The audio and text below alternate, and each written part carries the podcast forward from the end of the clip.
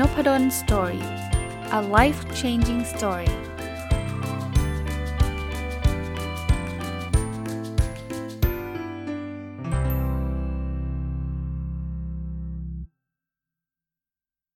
สวัสดีครับ ยินดีต้อนรับเข้าสู่นพดล story podcast นะครับ วันนี้จะเอาหนังสือที่ชื่อว่าเรื่องนี้ดีรู้งี้อ่านนานแล้วนะครับ มารีวิวให้ฟังนะครับ ต้องบอกว่าหนังสือเล่มนี้เนี่ยเป็นการรวมความคิดของ จะเรียกว่า เจ็ดคอลัมนิสต์ชื่อดังของเจาะใจนะครับ หลายคนคงเคยได้ยินรายการเจาะใจเนาะตั้งแต่คุณ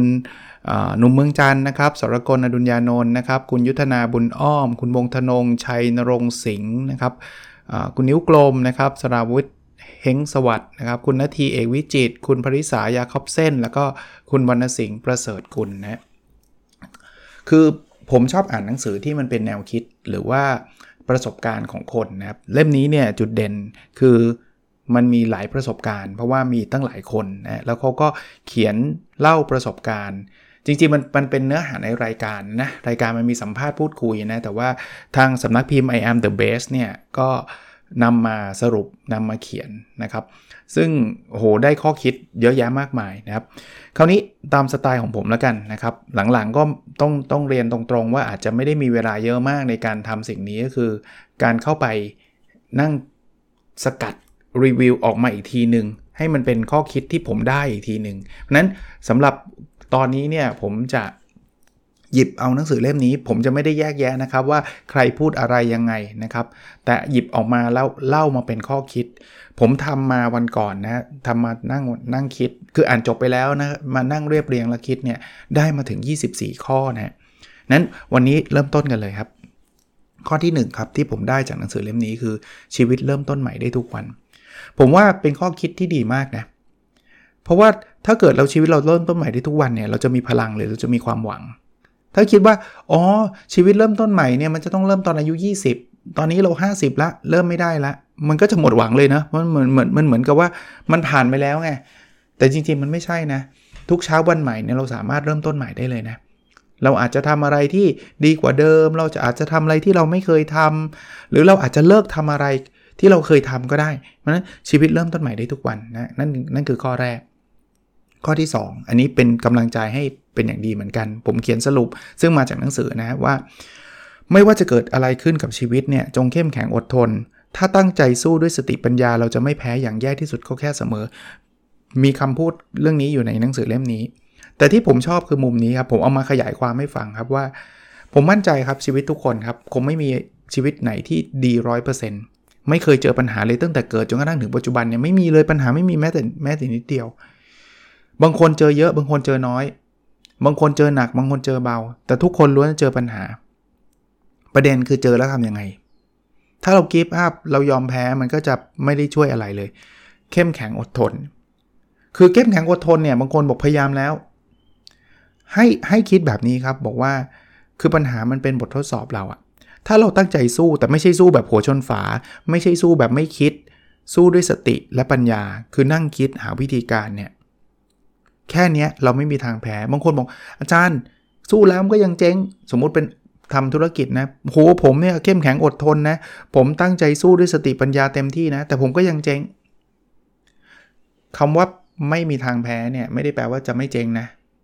แต่ผมคิดว่าถ้าเราทำเต็มที่แล้วไม่มีอะไรน่าเสียใจ อย่างแย่ที่สุดแค่เสมอคือ สิ่งที่อ้าวผลลัพธ์มันอาจจะไม่ได้เป็นไปอย่างที่เราต้องการไม่เป็นไรครับ แต่สุดท้ายอะสิ่งที่เราได้คือเราได้บทเรียน ซึ่งอันนี้ผมแปลความหมายต่อยอดออกไปให้นะสำหรับผมอะการที่เราอาจจะล้มเหลว แต่เราได้บทเรียนเนี่ยคือเสมอ สิ่งที่มันจะแพ้คือเราล้มเหลวแล้วเราไม่ได้บทเรียนคือแพ้ แต่ถ้าเกิดเราไม่ล้มเหลวเราสำเร็จ แล้วเราได้บทเรียนด้วยนี่คือชนะเลยนะเพราะนั้นถ้าเราตั้งใจสู้ด้วยสติปัญญาแล้วเนี่ยอย่างน้อยๆบทเรียนมันมาแน่นอน เพราะนั้นมันไม่มีทางแพ้ในมุมนั้นนะครับ อันที่ 3 อันนี้อาจจะเหมาะกับคนที่เริ่มมีอายุ เยอะๆขึ้นมาแล้ว เราสามารถสนุกกับชีวิตได้ทุกช่วงวัยครับ เราชอบคิดว่าเด็กๆ บางคนชอบไปดูเด็กๆนะ แล้วบอกโอ้ยอิจฉาจังเลย ใช้ชีวิตมีความสุข เนี่ยพอโตขึ้นแล้วไม่มีโอกาสที่จะมีความสุข ไม่มีโอกาสที่สนุกเหมือนตอนเด็กๆ แล้ว ไม่ใช่ไม่จริงด้วย เราสนุกได้กับทุกช่วงวัยครับ จะอายุ 50 60 70แล้วแล้วมันมีหลักฐานเยอะแยะมากมายครับ ที่เราเห็นผู้ใหญ่อายุ 60 70 ออกไปทำนู่นทำนี่เต็มไปหมด บางคนออกไปแม้กระทั่งวิ่งมาราธอนนะซึ่งผมก็ไม่ได้แปลว่าจะจะมีจะสนุกกับชีวิตต้องวิ่งมาราธอนนะ แต่ว่าเขาได้ทำในสิ่งที่เขารัก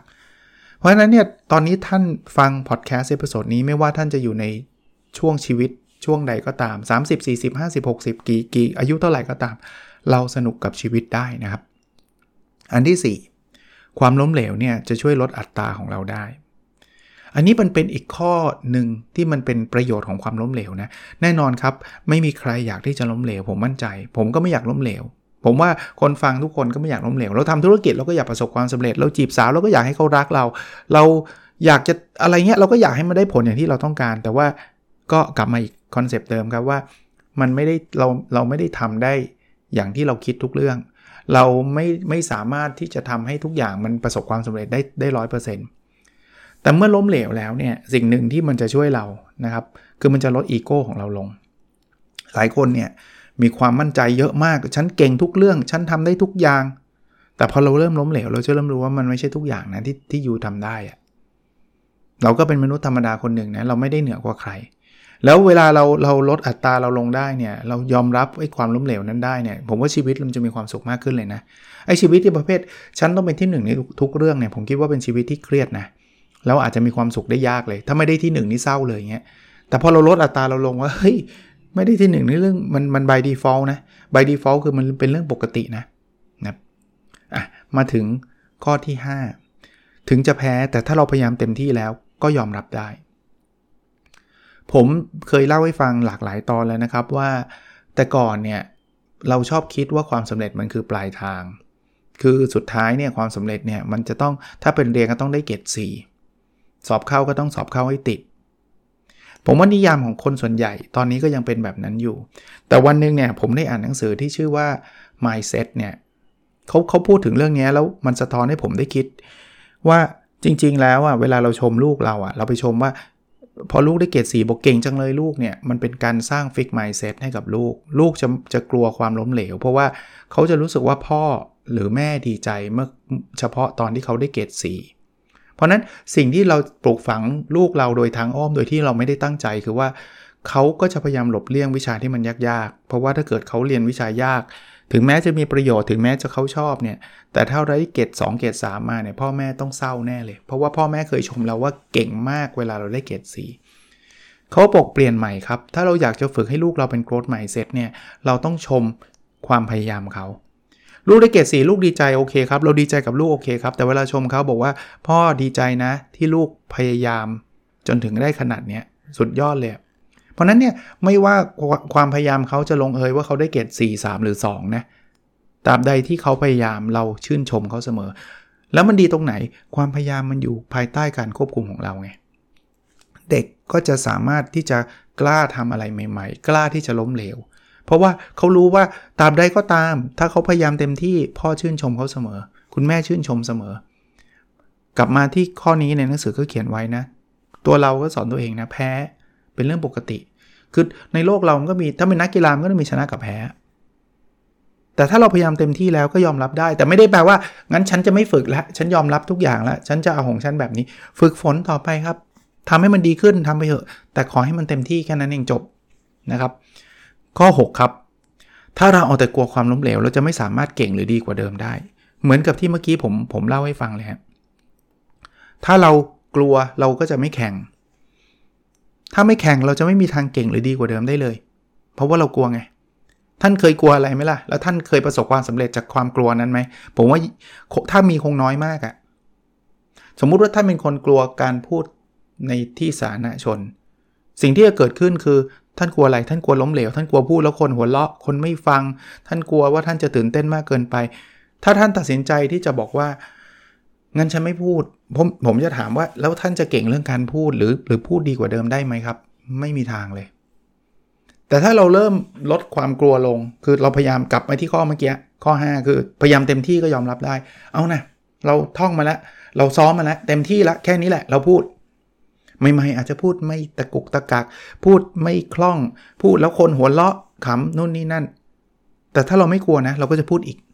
เอาครั้งนี้ไม่เป็นไรเราพยายามเต็มที่แล้วยอมรับได้ พูดอีก เฮ้ย คนเริ่มฟังเราละ แต่ว่าบางส่วนใหญ่ยังไม่ฟังเรา แต่ถ้าเราทำแบบนี้ไปเรื่อยๆเนี่ยนะ เราไม่ได้กลัวความล้มเหลวเนี่ย หรือกลัวน้อยเนี่ย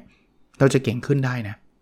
พูดแบบนี้โน้ตไว้นิดนึงนะ คือไม่ได้แบบว่าให้มุทะลุดุดันไม่ได้คิดหน้าคิดหลัง อะไรที่มันมีความเสี่ยงสูงก็ต้องคิดเยอะนั้นเข้าใจครับ แต่ว่าหลาย ๆ เรื่องที่เราทำนะมันไม่ได้มีความเสี่ยงขนาดนั้น เราแค่กลัวเสียหน้า เราแค่กลัวล้มเหลว แล้วความกลัวส่วนใหญ่ก็อาจจะไม่ได้เป็นจริงด้วยซ้ำแต่มันจะทำให้เราหยุดยั้งไม่กล้าทำอะไรสักอย่าง ข้อ 7 ชอบสำนวนนี้ครับ บอกเราแพ้ได้แต่ต้องไม่ยอมแพ้ concept มันคล้ายๆเดิมคือความพ่ายแพ้เป็นเรื่องปกติ แต่คนสำเร็จเนี่ยไม่ใช่คนไม่เคยแพ้นะครับ เอานักกีฬาระดับโลกก็ได้คุณคิดว่านักกีฬาแบบเอาใครอะหยิบหยิบชื่อมาเลยโรเจอร์เฟเดอเรอร์ตีเทนนิสชนะทุกนัดปะผมว่าช่วงแรก ๆ ที่เขาตีแพ้มากกว่าชนะด้วย แต่สิ่งที่โรเจอร์เฟเดอเรอร์มีคืออะไรเขาไม่ยอมแพ้ไงเขาแพ้แล้วเขาลุกขึ้นมาใหม่ นักฟุตบอลทุกทีมมีใครมั่งครับที่เล่นแล้วไม่เคยแพ้เลยตั้งแต่เกิดมาจนกระทั่งเกษียณนะมีไหมครับ ถ้ามีช่วยบอกผมหน่อยยกเว้นว่าเล่นนัดเดียวแล้วเลิกเล่นนะ เอาเป็นนักนักกีฬาระดับโลกที่เล่นมาอย่างต่อเนื่อง แพ้กันมาทั้งนั้นเนี่ยแต่สิ่งที่เขามีคือเขาไม่ยอมแพ้เขาไม่กีบอัพไงเป็นกำลังใจให้นะครับ ถ้าไทยกำลังแพ้อยู่ตอนเนี้ยอย่างเดียวที่เราเราไม่ควรทำคือยอมแพ้นะครับ ไม่ยอมแพ้นี่ตีความแบบนี้นะคือ เราต้องกล้าพัฒนาตัวเองไม่ใช่ไม่ยอมแพ้แบบไปไปไปโทษกรรมการอะไรเงี้ยอันนั้นไม่ใช่นะครับ เดี๋ยวคนบอกว่าแพ้เราไม่ยอมแพ้แปลว่าแพ้เราผ่านอย่างนั้นอันนั้นคนละคนละแมสเซจกันนะคนละเนื้อหากันแล้วนะ 8 ครับ ความพยายามไม่เคยสูญเปล่าตราบใดที่เราเราพยายามนะบางคนบอกโอ้พยายามฟรีเลยเนี่ย พยายามไปไม่เห็นได้เลยเลย ได้ความรู้ได้บทเรียนไงวันนี้ผมเพิ่งไปปิดคอร์สวันที่อัดนะของนักศึกษา MBA เนี่ยผมยังพูดเลยบอกว่าคำถามหนึ่งที่เราควรจะถามตัวเองทุกครั้งเมื่อทำอะไรเสร็จไปแล้วเนี่ยคือ เราได้เรียนรู้อะไรจากสิ่งนี้ ความพยายามเนี่ยพอเราทำไปแล้วเนี่ยเราได้เรียนรู้อะไรบ้าง ไม่เคยสูญเปล่าครับ ข้อ 9 ครับ ท่านคิดว่าชัยชนะที่ยิ่งใหญ่ที่สุดคืออะไร ไม่ใช่ไปชนะคู่แข่งนะ ผมชอบคำนี้นะชัยชนะที่ยิ่งใหญ่ที่สุดคือการชนะใจตัวเอง ยากมากนะครับเอาง่ายๆเอาแค่ลดน้ำหนักเนี่ยท่านจะรู้เลยว่ามันไม่ใช่เรื่องง่าย แล้วมันไม่ต้องไปชนะใครเลยไม่มีใครแข่งกับเราเลย มันแค่ใจตัวเราเองว่าอยากกินแต่ไม่จะจะไม่กินเนี่ย อยากเออไม่อยากจะวิ่งแต่ต้องออกไปวิ่งเนี่ยยากนะครับ ลองดูเลยครับไม่ง่ายเลยครับ แต่ถ้าท่านจับทำได้ท่านจะรู้สึกดีกับตัวท่านเองเลยว่าเฮ้ยเราก็ไม่เลวนี่ว่ะลองพยายามเอาชนะใจตัวเองในทิศทางที่ท่านอยากอยากชนะนะ ไม่ใช่อยากอยากวิ่ง แต่เดี๋ยวชนะใจตัวเองโดยการกินหมูกระทะดีกว่า อันนี้ไม่ใช่นะ คือคือท่านท่านอยากมีสุขภาพดีใช่ไหมท่นก็ต้องออกไปวิ่ง ส่วนใหญ่เราก็จะขี้เกียจกันนะแต่ถ้าเราชนะใจตัวเองได้มันจะมันจะเวิร์กนะครับ ข้อ 10 เชื่ออย่างไรได้อย่างนั้น ข้อนี้ก็เป็นอีกคืออีกอีกอันหนึ่งคือคนหลายคนเนี่ยเวลาได้เจอคำพวกนี้เนี่ยก็จะมีความอาจจะมีความรู้สึกต่อต้านผมไม่เห็นจริงเลยผมเชื่อว่าผมรวยผมไม่เห็นรวยเลย คือมันไม่ได้มีเซนต์บอกแบบนั้น ถ้าถ้าเป็นแบบนั้นได้ก็ดีเดี๋ยวเชื่อเชื่อว่ารวย 500 ล้านก็รวย 500 ล้านทันที มันยังไม่ได้เร็วขนาดนั้น แต่ผมเชื่ออย่างหนึ่งว่าถ้าเราไม่เชื่อว่าเราจะรวยนะ โอกาสเราจะรวยเนี่ยน้อยกว่าการที่เราเชื่อว่าเราจะรวย ความหมายมันคือแบบนี้ มันไม่ได้การันตีร้อยเปอร์เซ็นต์ถ้าเราเชื่อว่าเราจะทำหนังสือเขียนหนังสือออกมาเป็นเล่มได้ ไม่ได้แปลว่าเราเชื่อปุ๊บหนังสือมันจะลอยมาจากไหนก็ไม่รู้วางอยู่บนโต๊ะเลยเฮ้ยเสร็จแล้วไม่ไม่ใช่แบบนั้น แต่ความความเชื่อมั่นว่าเราจะทำสิ่งนี้ได้เนี่ยมันทำให้โอกาสขีดเส้นใต้คาว่าโอกาส ในการได้สิ่งนี้จะสูงขึ้นทันที แต่ถ้าเกิดผมไม่เชื่อว่าผมจะเขียนหนังสือได้สิ่งที่จะเกิดขึ้นคืออะไรครับ ผมก็จะไม่เขียนนะผมจะไม่ทำในสิ่งที่ผมไม่เชื่ออยู่แล้ว ไม่เขียนแล้วโอกาสจะได้หนังสือเกิดขึ้นไหมครับก็โอกาสก็น้อยลงอะนะครับเพราะฉะนั้นเชื่ออย่างไรได้อย่างนั้นในมุมนี้นะครับ 11 ครับ ชีวิตที่ดีคือชีวิตที่มีความหมาย ผมให้ให้นิยามต่อเพิ่มเติมนะคือพออ่านหนังสือแล้วพอได้จดข้อคิดแล้วเนี่ยก็เอาประสบการณ์ตัวเองมาเล่าให้ฟังด้วยนะครับ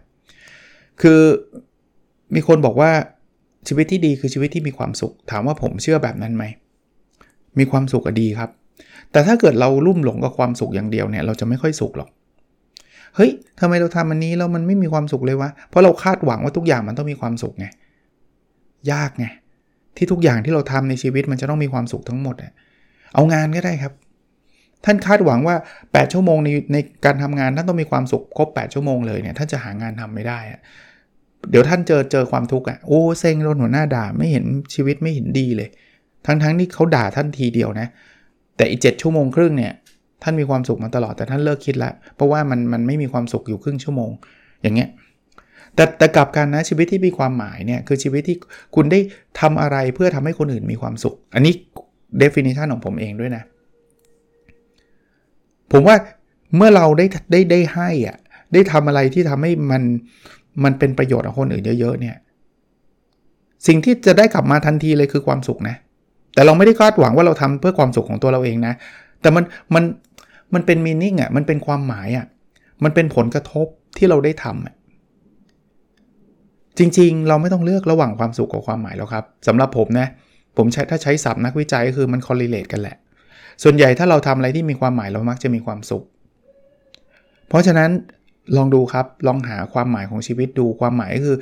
สิ่งที่เราทำอยู่ตอนนี้เนี่ยมันไปช่วยอะไรกับใครบ้าง เราคงไม่ต้องถึงกับช่วยคนทั้งโลกอะไรขนาดนั้นหรอก เราแค่ว่าเออวันนี้เราทำให้ใครยิ้มบ้าง วันนี้ทำให้ให้เกิดประโยชน์อะไรกับกับโลกใบนี้บ้างกับคนรอบข้างเราก็ได้นะ พ่อแม่พี่น้องเราก็ได้นะลูกศิษย์ลูกหาใครก็ได้ครับที่เกี่ยวข้องนั่นคือชีวิตที่ดีแล้วครับ ข้อที่ 12 ครับ ความความสุขชีวิตเนี่ยไม่ได้ขึ้นอยู่กับเงินอย่างเดียว คือไม่ได้บอกว่าเงินไม่สำคัญนะ เดี๋ยวจะมีคนบอกโอ้ยอาจารย์งั้นอาจารย์ไม่ต้องรับเงินเดือนสิ รับสิครับเงินสำคัญ แต่ก็เลยบอกว่าความสุขของชีวิตไม่ได้ขึ้นอยู่กับเงินอย่างเดียว แต่ขึ้นอยู่กับความสัมพันธ์ที่ดีกับคนรอบตัวเรา อันนี้ใช่ไม่รู้จะใช่ยังไง เน้นผมไม่ได้บอกว่าเงินไม่สำคัญ เงินสำคัญแล้วเงินเนี่ยหลายครั้งอะเป็นทางผ่านไปยังความสัมพันธ์ที่ดีด้วยซ้ำคือพอมันมีเงินแล้วโอกาสที่จะมีความสัมพันธ์ที่ดีมันก็จะสูงขึ้น นึกภาพไหมถ้าเราไม่มีเงินกินข้าวกันเลย แล้วจะบอกว่าลูกพ่อแม่พี่น้องเราจะมามีความสัมพันธ์ที่ดีบางทีมันยากไงเพราะเวลาเราก็จะไม่มีให้กัน เราก็ต้องออกไปหาเงินกัน แต่ point point คือเงินมันแค่ means ไม่ใช่ ends means ก็คือมันเป็นวิธีทางหนึ่ง ที่นำไปสู่ความสัมพันธ์ที่ดี ซึ่งมันคือ ends ends ก็คือผลลัพธ์ที่เราต้องการ ถ้าเรามีเงินแล้วมันไม่ทำให้เรามีความสัมพันธ์ที่ดีกับคนรอบตัวเนี่ย อย่างเงี้ยไม่ work นะ ถ้าเราใช้เวลามากเกินไปในการไปตามหาเงินจนกระทั่ง เราไม่ได้มีเวลาอยู่กับลูกอยู่กับคุณพ่อคุณแม่อยู่กับคนที่เรารักเลยเนี่ยผมว่าไม่ work นะโดยเฉพาะอย่างยิ่งที่น่าเสียดายคือ เราก็มีเงินอยู่เยอะแยะอยู่แล้วด้วย มันควรจะพอแล้วแหละ ผมไม่ได้บอกว่าให้เรา give up กับเงินนะ เงินมันเป็นมันเป็นขั้นต่ำอะ่ะ มันเป็นมาตรฐาน ถ้าเราไม่มีเงินเลยเราเราเลี้ยงชีพเราไม่ได้ อันนั้นเข้าใจ แต่บางคนนะมีเงินเป็นแสนเป็นล้านแล้วอะมีเงินตั้งเยอะตั้งแยะแล้วอะแต่ทะเลาะกับภรรยา ทะเลาะกับลูก ทะเลาะกับพ่อแม่นู่นนี่นั่น ผมว่าอันนี้น่าเสียดาย ลองกลับมาเน้นความสัมพันธ์นะครับ เพราะความสัมพันธ์นี่แหละมีงานวิจัยเยอะแยะครับ ที่จะทำให้เกิดความสุขของชีวิต ข้อที่ 13 ครับ หาให้เจอว่าเราต้องการอะไร เราเริ่มทำสิ่งนั้น อย่าให้ตัวเรามาเสียดายในภายหลังครับ โอ้มีงานวิจัยมีหนังสือเยอะแยะที่เตือนเรานะว่าคนอายุเยอะๆ ตอนอยู่ช่วงในท้ายของชีวิตเนี่ยมักจะเสียดายในสิ่งที่ตัวเองไม่ได้ทำมากกว่าเสียดายในสิ่งที่ตัวเองทำไปแล้ว เพราะฉะนั้นเนี่ยตอนนี้ถ้าท่านฟังผมอยู่ท่านก็คงยกเว้นว่าท่านอายุแบบ 99 แล้วอะไรเงี้ยนะซึ่งอีเวนต์ว่า 99 แล้วท่านก็ยังทำได้นะ แต่ว่าส่วนใหญ่ก็เป็นหนุ่มเป็นสาวทั้งนั้นนะถ้าต้องการอะไรลองลองพิจารณาครับ ดูว่าเสี่ยงไม่เสี่ยงยังไง ถ้ามันไม่ได้มีอะไรเสียหายทำไปแล้วมันไม่ work ก็แค่เลิก ถ้าเป็นแบบนั้นเนี่ยเริ่มทำเถอะ อย่าให้มาเสียดายเลยว่า โอ้รู้งี้รู้อะไรไม่สู้รู้งี้ใช่ไหมเดี๋ยวจะพูดถึงตรงนี้ต่อไปนะครับ ข้อ 14 ให้เราอยู่กับปัจจุบัน ข้อนี้ก็พูดกันมาไม่รู้จะกี่รอบต่อกี่รอบแล้ว แต่ว่าผมบอกได้เลยไม่ง่ายนะ สังเกตตัวเรานะ เราไม่อยู่ในอดีตเราก็อยู่ในอนาคต อยู่ในอดีตก็คือมัวแต่เสียดายสิ่งที่ผ่านมาแล้ว โอ้ฉันไม่น่าเลยถ้าตอนนั้นนะ ไม่มีประโยชน์เลยนะ ที่จะคิดแบบนั้น อยู่กันในอนาคตว่าพรุ่งนี้จะยังไงเนี่ย ปีหน้าจะเกิดอะไรขึ้น อันนี้ก็มีแต่ความกังวล อยู่ในอดีตก็มีแต่ความเสียใจ อยู่กับปัจจุบันครับ ตอนนี้ฟังพอดแคสต์ฟังพอดแคสต์ครับ ถ้าใช้ศัพท์ที่เขาใช้กันคือเจริญสตินั่นแหละ mindfulness นี่แหละเราอยู่กับตอนนี้แหละ เราฟังพอดแคสต์อยู่เนี่ย เรามีความรู้สึกชอบ มีความรู้สึกได้แรงบันดาลใจ มีความรู้สึกอะไรก็ว่าไป ข้อที่ 15 ครับ พยายามให้มากกว่ารับ คือผมไม่ได้บอกว่าให้สเปซสปะให้ไปมั่วซั่วนะ แต่ว่าให้เนี่ยจิตใจเราจะเบามากกว่ารับ รับเนี่ยถ้าอยากที่จะได้อยากที่จะได้เนี่ยจิตใจมันจะหนักมันจะเหนื่อย มันจะมีพระอาวุโสท่านหนึ่งอะครับท่านได้พูดคำนี้ไว้ต้องต้องขออภัยผมจำซอสไม่ได้ exactly แต่ว่าประมาณนี้เลยแล้วผมเชื่อว่ามันใช่เลยลองลองนึกภาพเลยว่าวันนี้เราจะเอาอะไรมาให้เขาอะ ความรู้สึกมันจะอะสมมุติว่าเราเราจะไปบ้านเพื่อนบ้านเนี่ยแล้วเราบอกว่าเราอยากจะเอาของไปให้บ้านเขาอะความรู้สึกเป็นไง มีความสุขเนาะกล้ากดเก่งเลยอะวันนี้เอาซื้อขนมมาฝากนู่นนี่นั่นใช่ปะ่ะแต่ถ้าเกิดเราเราคิดบอกว่าวันนี้จะไปขอขนมบ้านเขากินอย่างเงี้ยเครียดเลยนะ คือเดินไปแล้วจะพูดยังไงวะเดี๋ยวเขาจะให้เราไม่เนี่ยอะไรเงี้ยใช่ปะ่ะถ้าเราอยากที่จะได้มากกว่าที่จะให้เนี่ยมันมันมันเหนื่อยกว่านะครับ ข้อที่ 16 ครับ ไม่มีอะไรเจ็บปวดมากกว่าคำว่ารู้งี้ รู้งี้เนี่ยมันแปลว่า เราไม่ได้คิดตอนนั้น เราไม่ได้ทำอะไรตอนนั้น แล้วสุดท้ายเรามาเสียดาย มันก็เลยเจ็บปวดไงก็ถ้าเราจะลดความเจ็บปวดเราก็ต้องรู้ตอนนี้ไม่ใช่รู้งี้ รู้ตอนนี้ครับ ตอนนี้เราอยากทำอะไร เราคือคือเหมือนเหมือนเจฟเบซอสนะ ที่เป็นคนที่รวยที่สุดในโลกนะตอนนี้ไม่รู้โดนแซงไปหรือยังนะแต่ว่าเขาเคยพูดบอกว่า ตอนที่เขาทำงานตอนนั้นเขาได้เงินเดือนเยอะแยะมากมายนะครับทำงานด้านการลงทุนเนี่ยเขาจบ U ดี นะถ้าจำไม่ผิด Princeton University เนี่ยแล้วเขาก็ไปทำงานในบริษัทลงทุนอะไรเงี้ยเขาก็แบบเป็นรองประธานเป็นอะไรได้ได้เงินเดือนเยอะแยะเลย แล้วตอนนั้นอินเทอร์เน็ตเพิ่งมา แล้วเขาลาออกไปทำไอ้ขายหนังสือออนไลน์อะซึ่งตอนนี้มันคืออเมซอนนะนะ แต่ตอนนั้นไม่มีใครรู้หรอกมันจะกลายเป็นอเมซอนแบบปัจจุบันเนี้ย มีคนถามเขาบอกทำไมตอนนั้นคุณถึงกล้าออกมา เขาบอกเขาคิดว่าถ้าตอนที่เขาอายุแบบ 80-90 แล้วอะอะไรจะทำให้เขาเสียใจมากกว่ากันหรือเสียดายมากกว่ากันระหว่าง การที่เขาออกมาทำแล้วมันไม่ work กับการที่เขาไม่ได้ออกมาทำแล้วเขาก็เห็นว่ารู้งี้ตอนนั้นฉันออกมาทำออนไลน์ดีกว่า เขาบอกอันที่ 2เขาเสียดายมากกว่าอันแรกเขาเลยออกมาครับอะก็เป็นบทเรียนนะ รู้อะไรเออไม่ได้รู้อะไร ไม่เจ็บไม่มีอะไรเจ็บปวดมากคำว่ารู้งี้ 17 นะครับ ชอบอันนี้เหมือนกัน โอกาสจะเกิดขึ้นทุกๆทที่ที่มีคำบ่นเพราะนั้นแทนที่เราจะบ่นไปกับเขาด้วยเนี่ยเราควรเอาเวลามาแก้ปัญหาและมองอนาคตในแง่บวกรถติดจังเลย ใช่รถติดทุกคนบน่นรวมทั้งเราด้วย แต่ถ้าเราเราจะบ่นไปด้วยก็บ่นไปได้ครับ ก็อยากบ่นก็บ่นแหละบ่นแต่ถ้าเกิดเราอยากจะทำอะไรให้มันเกิดธุรกิจเกิดไอเดียใหม่ ๆ เนี่ย ลองหาวิธีการแก้รถติดไหม ถ้าเราแก้ได้นะ สมมุติมันมีแอปแอปหนึ่งสมมุตินะ กดไปเสร็จแล้วรถไม่ติดเนี่ย คุณคิดว่าคุณจะรวยไหมผมว่ารวยระดับโลกเลยแหละถ้ามันมีนะ เพราะนั้นอะไรที่เขาบ่นช้าจังเลยแถวยาวจังเลย มันนำมาซึ่ง solution และ solution พวกนี้ work แน่นอนเพราะคุณบน่นคนอื่นก็บน่นแปลว่าคุณตอบ pain เขาได้แน่ๆ มองอนาคตในแง่บวกไว้ครับ เห็นใครบ่นนะ เดี๋ยวนี้นะ ถ้าอยากทำธุรกิจนะ จดไว้เลยครับ อุ้ยขอบคุณมากที่บ่น ใครใครว่าอะไรมาจดจด ไม่ไม่ต้องว่าเราก็ได้ ว่านู่นว่านี่ว่านั่น ราคาน้ำมันมันแพงจังจด พวกนี้โอกาสทางธุรกิจทั้งสิ้นเลยนะ18 ครับ อะไรที่มันชัดเจนมากๆตั้งแต่แรกแล้วมันมันจะไม่ใช่โอกาสครับโอ้ยอันนี้กำไรแน่นอนอย่างนี้ไม่ใช่โอกาสเพราะอะไรรู้ป่ะถ้าเราเห็นคนอื่นเห็นหมดแล้ว เพราะนั้นเตือนตัวเองนะครับ โอกาสเนี่ยมันมาจากมากับความที่ไม่ชัดเจนนั่นแหละ ไม่แน่เว้ยนั่นแหละโอกาส เพราะถ้าเกิดมันมันชัวร์อยู่แล้วนะ ป่านนี้เผลอๆก็ทำไปหมดแล้วครับเราเพิ่งรู้เท่านั้นเอง เหมือนหุ้นเหมือนกันนะรวยแน่ๆเจ๊งทุกรายอะถ้าเกิดแบบโอ้โหอันนี้ข่าวเด็ดเพิ่งได้มานะ ส่วนใหญ่คือคนสุดท้ายที่ได้ข่าวเขาเขาซื้อกันไปหมดแล้วครับอะสิครับ ไม่มีสูตรสำเร็จที่ใช้กับทุกคนได้เหมือนเหมือนกันเนาะมันมีสูตรในการดำเนินชีวิต อย่างอย่างยี่สี่ข้อที่ผมกำลังจะเล่าให้ท่านฟังเนี่ย มันไม่ได้การันตีนะว่าท่านทำตามยี่สี่ข้อนี้ท่านบอกว่าโอ้โหรวยเละประสบความสำเร็จในชีวิตเราง่ายแบบนั้น ผมผมและในหนังสือเล่มนี้เขาก็พูดนะว่ามันมันไม่มีสูตรสาเร็จมันไม่ใช่ one size fit all อะถ้าถ้าชีวิตเรามีสูตรสาเร็จนะ ผมเขียนหนังสือเล่มหนึ่งสูตรสาเร็จในการดำเนินชีวิต แล้วทุกคนทำตาม 200 ข้อที่ผมเขียนแล้วจะสำเร็จทุกเรื่องโอ้โหถ้ามันมีจริงหนังสือผมคง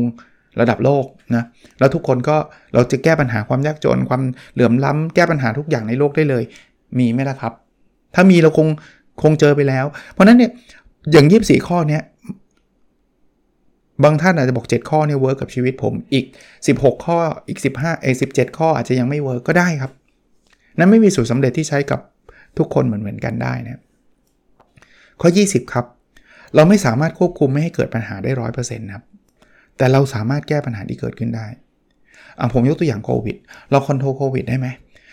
เราขอให้โควิดหายไปภายใน 1 วันทำได้ไหม ไม่ได้ สิ่งที่เราทำได้คือต้องปรับตัว ต้องจัดการปัญหา เกิดโควิด ตอนนี้เราขายของไม่ได้ทำยังไงอะเราไม่สามารถทำให้โควิดหายพรุ่งนี้ แล้วพรุ่งนี้จะได้ไปขายของทำไม่ได้ เพราะนั้นเราต้องหาหาหาวิธีการแก้ไขขายออนไลน์ได้ไหม หรือไปทำอาชีพอื่นก่อนได้ไหมในช่วงนี้นะครับ ข้อที่ 21 ครับ การทำงานเนาะไม่ได้ทำเพื่อตัวเราเท่านั้น แต่ทำเพื่อคนอื่นด้วย ผมว่าข้อนี้เป็นอีกหนึ่งบทเรียนที่ผมชอบนะครับ เพราะว่าเวลาเราคิดว่าเราจะทำเพื่อคนอื่นเนี่ยมันจะทำให้ความสุขมันเกิดขึ้นเหมือนข้อข้อก่อนหน้านี้ที่ผมพูดเอ่อถ้าเราคิดว่าทำงานเนี่ยทำไปวันๆทำไปเพื่อที่จะรับเงินเดือนเนี่ยคือการคิดเฉพาะตัวเราเอง ซึ่งจริงถามว่าคิดตัวเองผิดไหมไม่ผิดหรอก เพราะเราก็ต้องเรียนดูตัวเราเอง แต่ว่าถ้าเราคิดให้มันกว้างกว่าตัวเรา เราจะเริ่มมีพลัง หลายคนเนี่ยที่โอ้โหงานก็นักหนักทำไมยังทำได้เนี่ย เอาง่ายๆนะบางคนทำเพื่อลูก เพราะอยากให้ลูกมีชีวิตที่ดีกว่าเรา นี่คือการทำเพื่อคนอื่นแบบใกล้ตัวแล้วนะ หลายคนทำให้คุณพ่อคุณแม่สบายใจทำให้คุณพ่อคุณแม่ได้มีชีวิตที่ดีกำลังใจมานะ แต่ถ้าเกิดคนอื่นมันมันสามารถกว้างกว่านั้นได้เนี่ยยิ่งดี ก็ลองลองใช้วิธีคิดแบบนี้ดูเวลาเรา ทำอะไรแล้วเซ็งๆนะครับอะมาดูอันถัดไปนะครับกับหมดล้วนะครับ 22 อะไรที่สามารถทำเสร็จภายใน 2 นาทีทำทันที อย่าผัดวันประกันพรุ่งนะครับตัวเลขนี้แวลี่นะ ผมเคยเขียนหนังสือว่าผม 3 นาทีนะ บางคนก็ 5 นาทีอะไรเงี้ย แต่พอยคืออะไรที่มันเสร็จเร็วๆทำเถอะ เพราะว่าหลายคนเนี่ยสนาทียังไม่ทำเอาไว้ก่อนแล้วก็ลืม หรือไม่ก็ต้องกลับมานั่งคิดอีก แล้วคราวหน้าจะทำดีไม่ทำดีไอ้เวลาที่คิดว่าจะทำไม่ทำอะมากกว่าเวลาที่ใช้ทำอีกมีไหมมีนะ บางคนเนี่ยใช้ทำจริง ๆทำแป๊บเดียวจบแล้วอะเอาไว้ก่อนเดี๋ยวค่อยทำตอนนั้น เดี๋ยวค่อยทำตอนนี้ คือทำก็เสร็จไปแล้วอะนะครับ แต่มนุษย์ก็เป็นอย่างนี้แหละนะครับ แต่ก็เป็นข้อเตือนใจนะอะข้อนี้ 23 ครับทำงานให้เกินมาตรฐานแค่5%เนี่ยก็สามารถสร้างความแตกต่างได้แล้วนะ คือบางคนเนี่ยทำตามตามมาตรฐาน ซึ่งถามว่าทำตามมาตรฐานดีไหมดี แต่ถ้าเกิดเรา beyond นั้นไปเนี่ยมันจะทำให้อะถ้าเป็นการค้าขายนะ มันทำให้คนลูกค้าเห็นความแตกต่างระหว่างร้านเรากับร้านอื่นแล้วอะผมยกตัวอย่างง่ายๆนะสมมุตินะ เราเข้าไปสั่งอาหาร คนที่มารับเมนูเราเนี่ยเขามารับแล้วเขาก็ไปทำอาหารที่มาส่งเราภายในระยะเวลาที่มันก็พอรับได้ เสร็จแล้วเราก็จ่ายเงินออกไป ถามว่าเรา happy กับร้านนี้ไหม ก็ happy ระดับหนึ่งเพราะอะไรครับ เพราะว่าก็เขาทำทุกอย่างไม่ผิดพลาดเลยเราเราสั่งข้าวผัดเขาก็เอาข้าวผัดมาให้ แล้วเขาก็คิดราคาที่เหมาะสมกับเรา แล้วก็ต่างคนต่างแยกย้าย อันนี้คือตามทำทำทำตามมาตรฐาน แต่เราจะประทับใจมากขึ้นไปกว่านี้อีก ถ้าเราถ้าเราเดินเข้าไปในร้านแล้วเราเป็นลูกค้าประจำแล้วเขาจำเราได้จำชื่อเราได้จำอาหารที่เราชอบได้ นี่นี่มันคือจำเพิ่มขึ้นอีกนิดเดียวนะจำได้ว่าถ้าถ้าเป็นไข่ดาวของเราต้องเป็นไข่ดาวสุกๆ เฮ้ย เจ๋งอะคือเราไม่เคยคาดหวังว่าเขาจะมาจำเราได้ขนาดนี้ แต่เขาจำได้อะนี่คือการไม่ได้ทำอะไรเวอร์วังอลังการนะครับ แค่จำได้อีกสัก2อสาม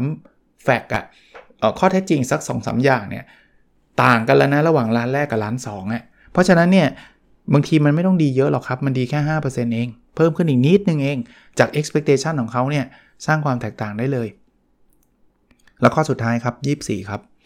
คนเราชอบลืมความสุขและจำความทุกข์มันเลยทำให้เราอะมักจะมีความสุขน้อยลง สังเกตเลยครับ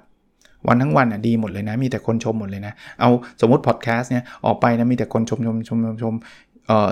ยี่สิบคำชม มีคนนึงมาด่าเฮงซวย โอ้โหโกรธอ้าวแล้ว 20คำชมหายไปไหนลืม ลืม โกรธเลย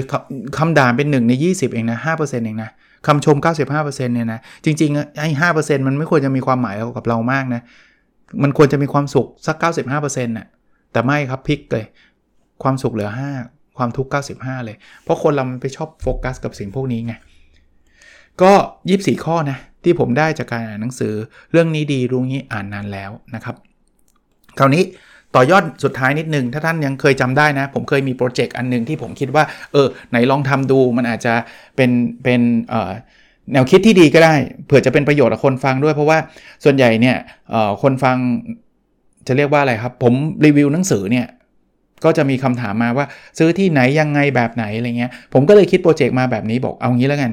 ลองคุยกับทางสำนักพิมพ์ดูว่า แต่ผมต้องเป็นคนเลือกหนังสือด้วยนะว่าหนังสือนี้ผมชอบจริงนะ เพราะว่าถ้าหนังสือที่ผมอาจจะไม่ค่อยชอบเท่าไหร่ ผมก็อาจจะมารีวิวแบบนี้ไม่ได้ เพราะว่ามันไม่ชอบนะครับ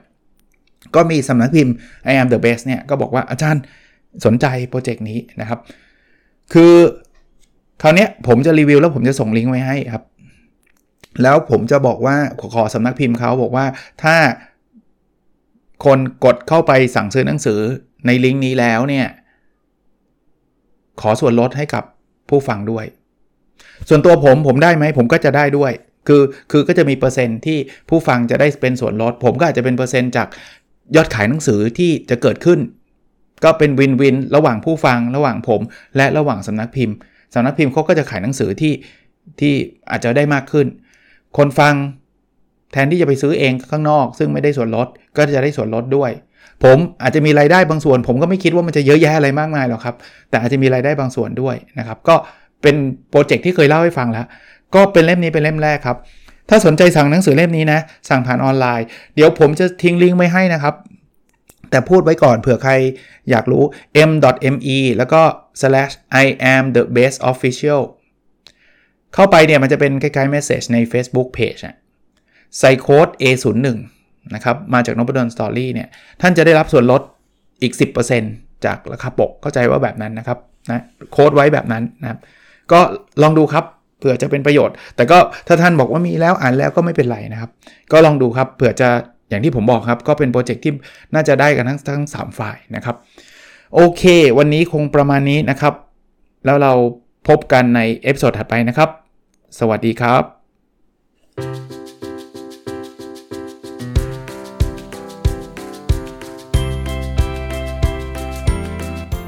n o p a d o n Story